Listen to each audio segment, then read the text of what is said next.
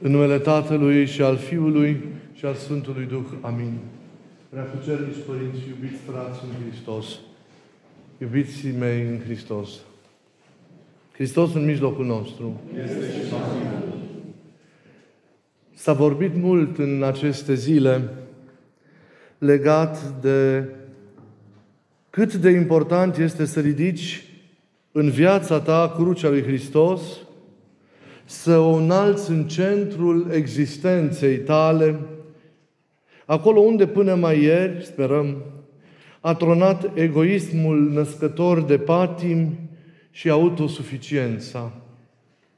A ridica crucea în centrul existenței tale înseamnă a-L primi în inima ta pe Cel care este răstignit pe ea. Înseamnă a face din El și împlinirea voinței sale punctul de referință esențial și unic pentru viață. Înseamnă a primi iubirea Lui care transformă și care înnoiește. Alături de această iubire le împlinești pe toate. De fapt, El este iubirea. Și curăția lăuntrică, și asumarea curajoasă, încrezătoare și înțelegătoare a durerilor și a suferințelor vieții, dar și crucea semenului tău, oricare ar fi el și în care îl regăsești pe Hristos. Într-o această iubire stând, crucea se înalță, iubiții mei, și se poartă. Devine scară către cer și drum către biruință și către înviere. Purtarea crucii este și cale către iubire, dar și drum al iubirii. Este un timp al experimentării a ceea ce Dumnezeu este în esența sa. Iubirea este și cale și scop pentru că El însuși e Cel ce susține drumul și ne încununează. Iubiții mei, Sfântul Iosif, cel atât de mult iubit de noi, umplându-se de dumnezeiasca iubire și în același timp însetând și dorind mereu de ea, a înălțat și a purtat în chip atât de frumos și cutremurător crucea rânduită lui de către Dumnezeu. Cruce înțeleasă în toate sensurile ei, care fie s-au succedat, fie s-au suprapus în atâtea etape ale vieții sale minunate. Copilul Iacob de odinioară, viitorul Iosif, a purtat de la frage de vârstă, avea 9 ani atunci, puțin realizăm acest lucru, crucea pierderii premature într-un naufragiu a tatălui său, Giovanni Fusco. A îndurat, fără dar și poate, greutatea traiului de zi cu zi împreună cu mama sa, Ecaterina, în lipsa tatălui său, a prezenței și a grijii sale. Au fost cu siguranță acei ani nu ușori pentru ei. Un timp de privațiuni și cum le să ne imaginăm de lipsuri.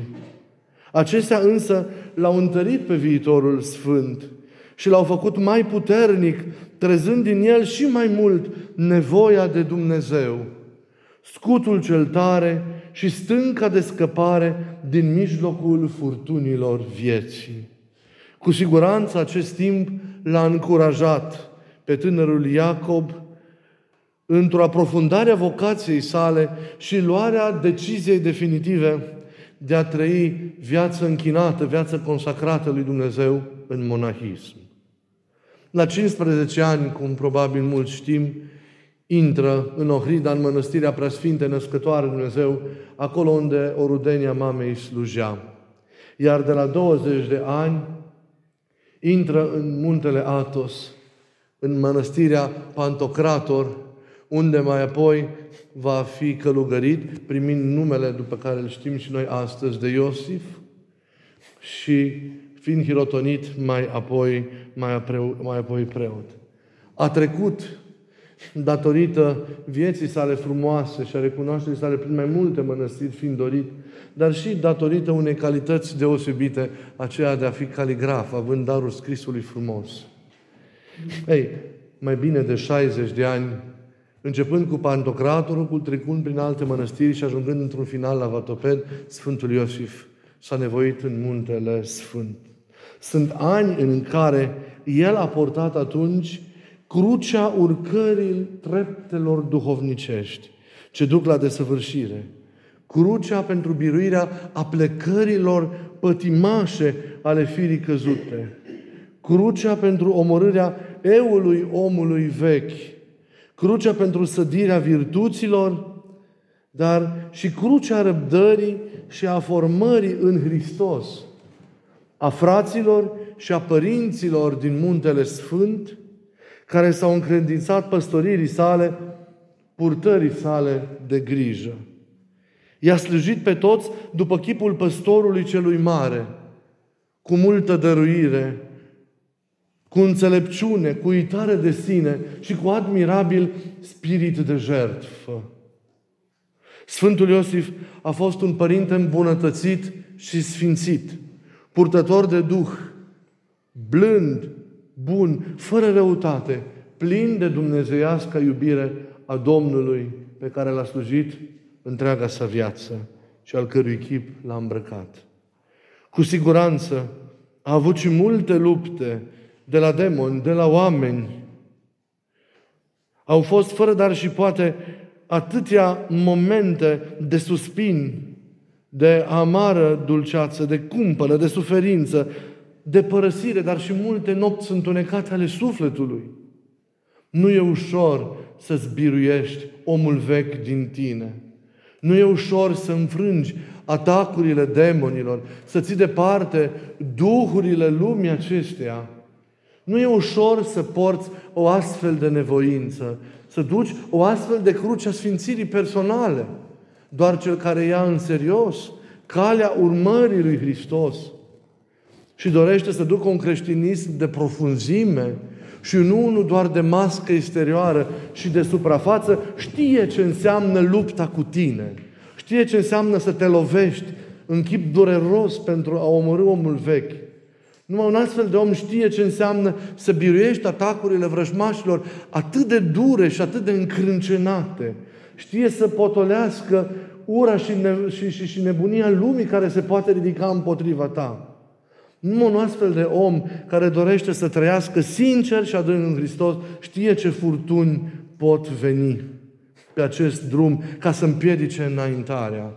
El și-a asumat crucea unui astfel de drum, fără compromisuri, fără jumătăți de măsură, fără târguieli, în dăruire de plină. S-a dat pe sine la o parte și biruindu-se s-a făcut vas ales al Duhului, al Duhului Sfânt. Nu a renunțat, s-a ridicat de fiecare dată și susținând de Harul lui Dumnezeu, a biruit întărindu-se.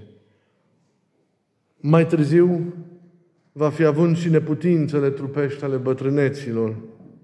Cine știe ce încercări fizice. Dar așa cum îl știm noi pe bătrânul cel cu chip de lumină, nici acestea nu l-au înfrânt. A sosit apoi și momentul venirii sale la noi în părțile Banatului. Nu știu câți v-ați gândit foarte serios la acest moment din viața Sfântului. Nu ne e greu să ne imaginăm că după mai bine de 60 de ani, tot ce și-ar fi dorit, într-un prim moment ar fi fost liniștea chiliei sale sau îndepărtarea de toate grijile sau singurătatea unui colț de pământ în care, după atâtea lupte și osteneli, să se odihnească înainte de mutarea sa. Dar aproape de cei 80 de ani de atunci, Dumnezeu a vrut altceva pentru bătrânul său cuvios.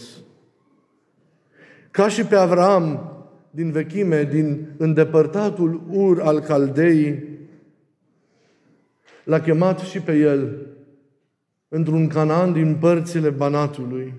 L-a chemat din Atos aici pentru a fi părinte înaintașilor noștri, care treceau prin vremuri nu ușoare.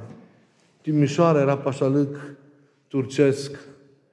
Nici măcar bisericește nu aveam neatârnare, pentru că țineam de Patriarhia Sârbă, de IPEC. Nu a stat însă la târguieli. Va fi fost descumpănit câteva clipe. Dar nu și-a pus voința sa în fața rânduielii lui Dumnezeu, ci cu smerenia ce îl caracteriza, cu eroismul sfânt și cu mare disponibilitate pentru a împlini voia celui care i-a oferit totul, voia Domnului Său, a părăsit personal, cred că nu ușor, grădina Maicii Domnului a Atosului și a venit aici va fi rămas cu nostalgie în suflet, pentru că nu s-a mai întors, nu s-a mai întors acolo niciodată. A ridicat însă cu curaj o cruce pe care nouă ne este foarte greu să o ridicăm. Crucea ascultării.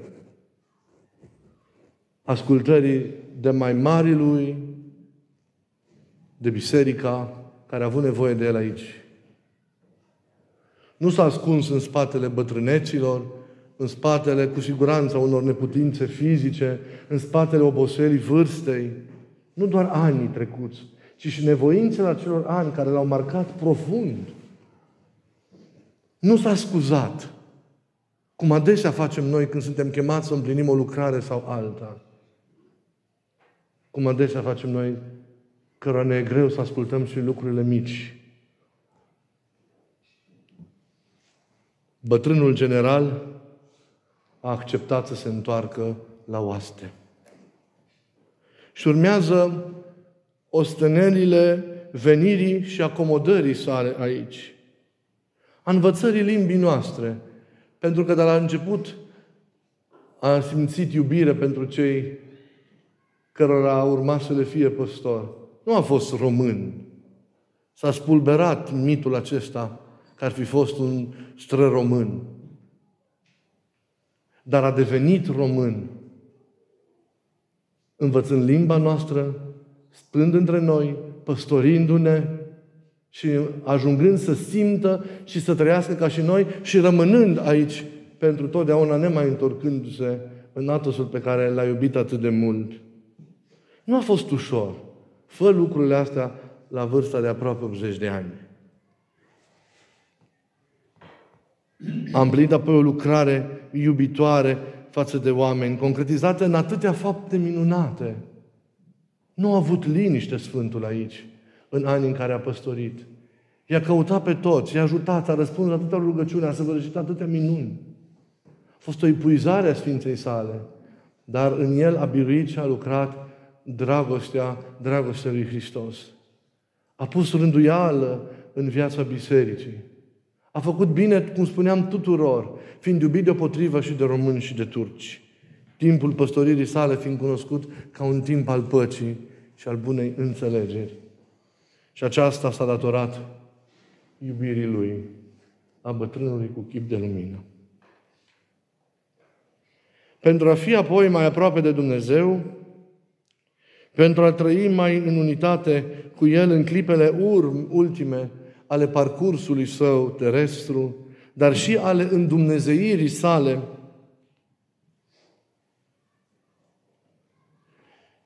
datorită faptului că nu a mai putut opri focul iubirii profunde față de Dumnezeu, simțit pe acele trepte ultime ale devenirii sale, ale experienței sale în Hristos în această lume, simțind că orice îl poate îndepărta de la acea experiență care încununează alergarea de aici și deschide perspectiva veșniciei, simțim că nu poate să ofere decât o astfel de experiență radicală și dedicare totală, simțind că Domnul revendică pe el, a lăsat nu din oboseală, nu din neiubire, ferească Dumnezeu, dar din astfel de cauze spirituale adânci, pe care noi de multe ori nici nu le înțelegem, pentru că suntem prea jos adesea la baza muntelui de săvârșirii,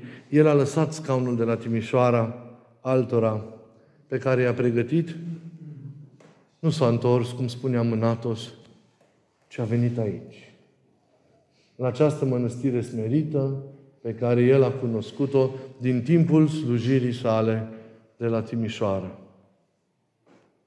Aici, în partoșul nostru, care datorită așezării sale aici a devenit casa lui, a trăit și, cum spuneam, și sublimul în altei sale deveniri, a Dumnezeirii sale, dar și crucea durerilor facerii într-o ieșire dintre această viață.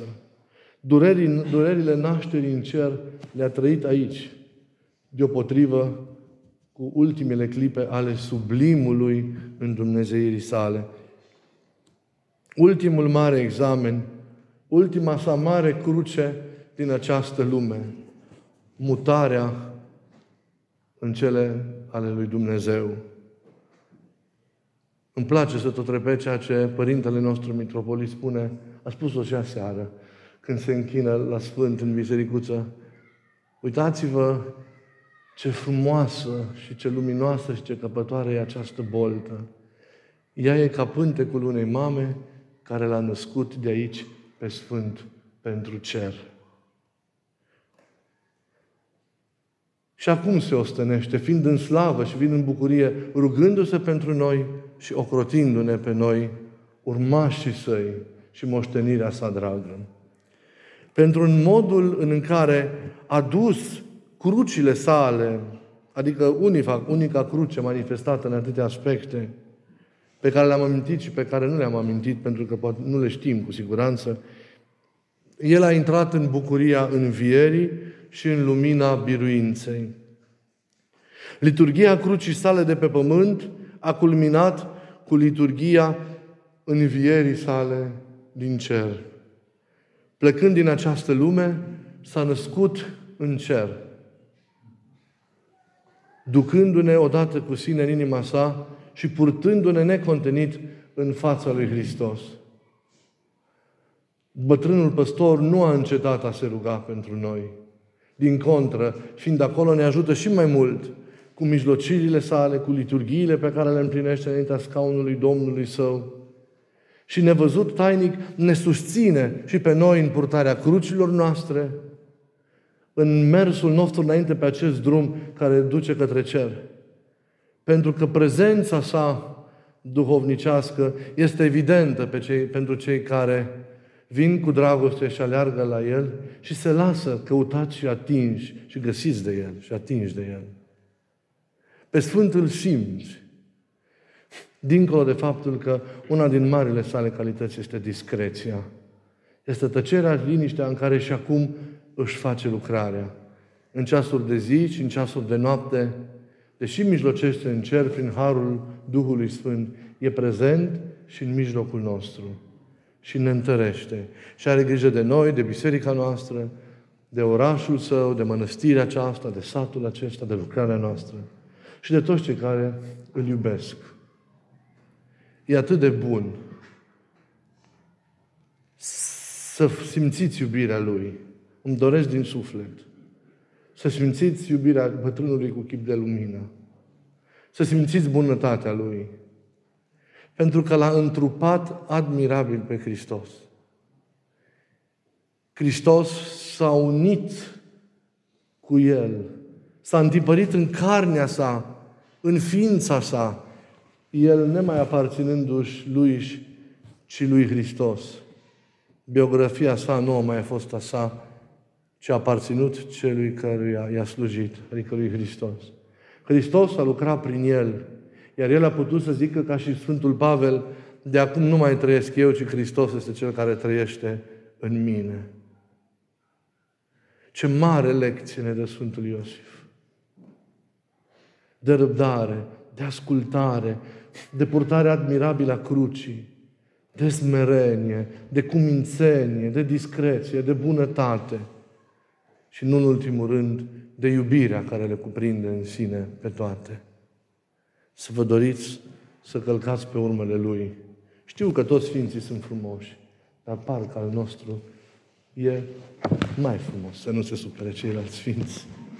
Dar ne, ne e drag de El, pentru că este al nostru și vă rog din suflet să-L simțiți al vostru pe Sfântul Iosif. Să plecați de la sărbătoarea asta cu prezența Lui duhovnicească în inima voastră.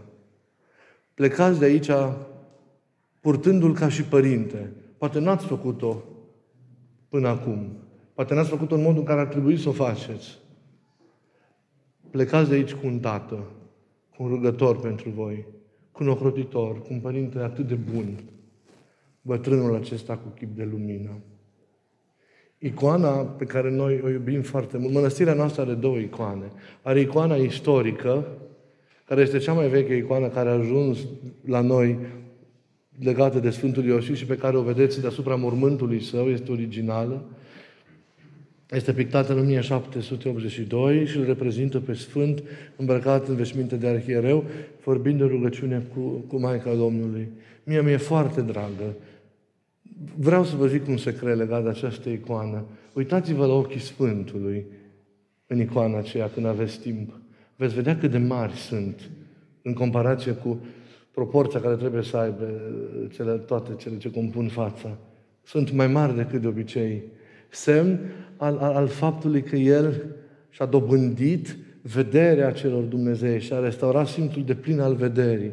Le vede pe toate cele ce sunt, vede în toate cele ce sunt, vede de plin. E o icoană a văzătorului Iosif aceea. Iar aceasta este icoana, așa am numit-o eu, a timpului nostru. Pentru că suntem nevrenici, dar Sfântul ne-am rencit un mare dar să reînceapă istoria acestei mănăstiri cu generația noastră. Suntem recunoscători și mulțumim pentru acest lucru. Și acesta este modul prin care, prin mâna fratelui și prietenului nostru pictor, noi, comunitatea, l-am văzut pe el. Cu aceiași ochi pătrunzători, care uitați-vă că vă urmăresc de oriunde, oriunde ați fi, cu acest chip, cum spuneam, frumos, bun, blând, care emană foarte multă bunătate, cu camilafca smereniei sale, și îi ziceam cu chip de lumină.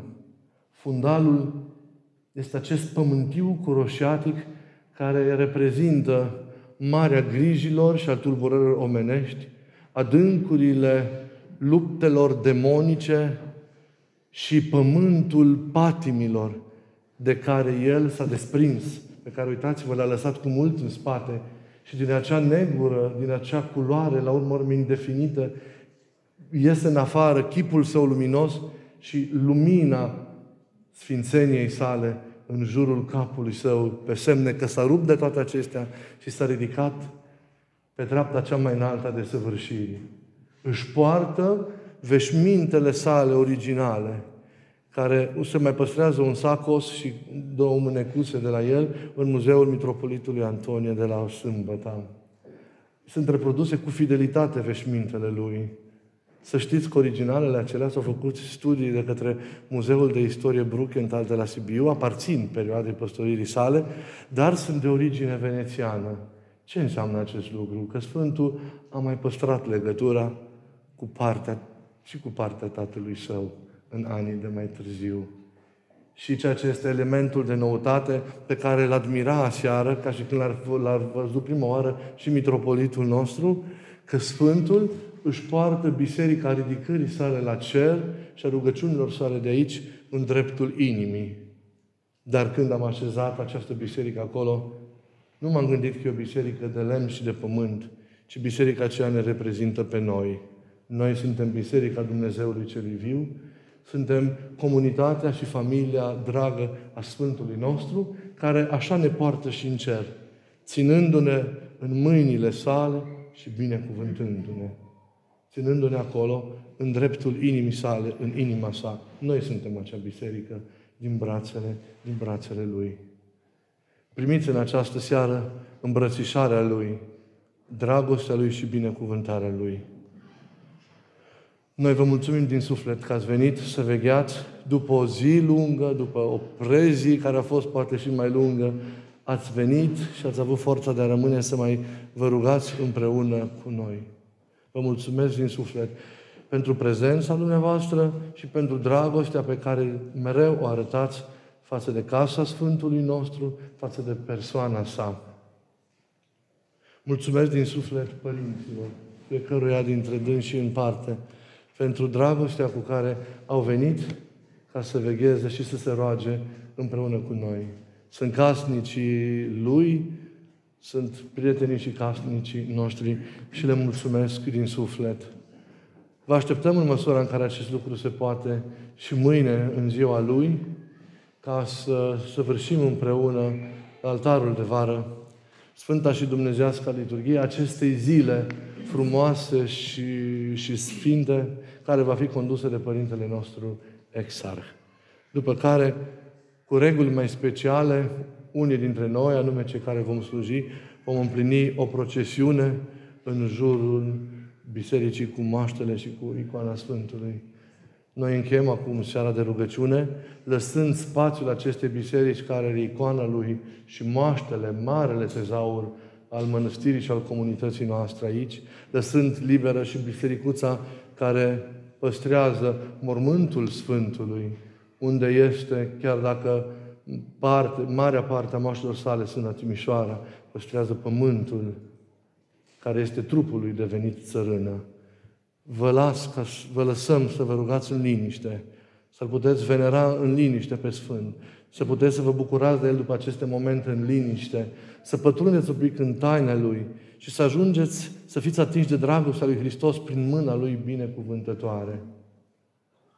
Ca și inima voastră să se transforme într-un foc care să vă ardă și să vă cuprindă așa cum ar și a cuprins. Nu? E o imagine de foc această icoană ființa Lui, ființa Lui întreagă.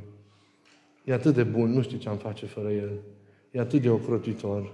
Mărturisim minunile Lui, mărturisim Lui de bine și mai cu seamă că schimbă, și acesta e mai mult decât orice minune, inimile celor care se apropie cu adevărat. Nu pe calea superstiției, ci cu adevărat de taina, de taina Lui. Să vă bucurați de Sfânt, de Sfânt mereu. Dată fiind această situație delicată, vă fac rugămintea încredințată și de Părintele nostru Mitropolit de a venera prin închinare anul acesta moaștele Sfântului și icoana, apropiați-vă, rugați-vă și să păstrăm un pic distanța față de să nu le atingem.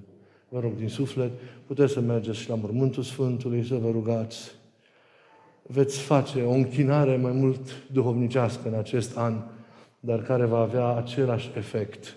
Îmbrățișarea Sfântului și întâlnirea cu, cu taina, cu taina sa. Vă mulțumim din suflet pentru, pentru dragoste. Haideți să cântăm împreună troparul Sfântului.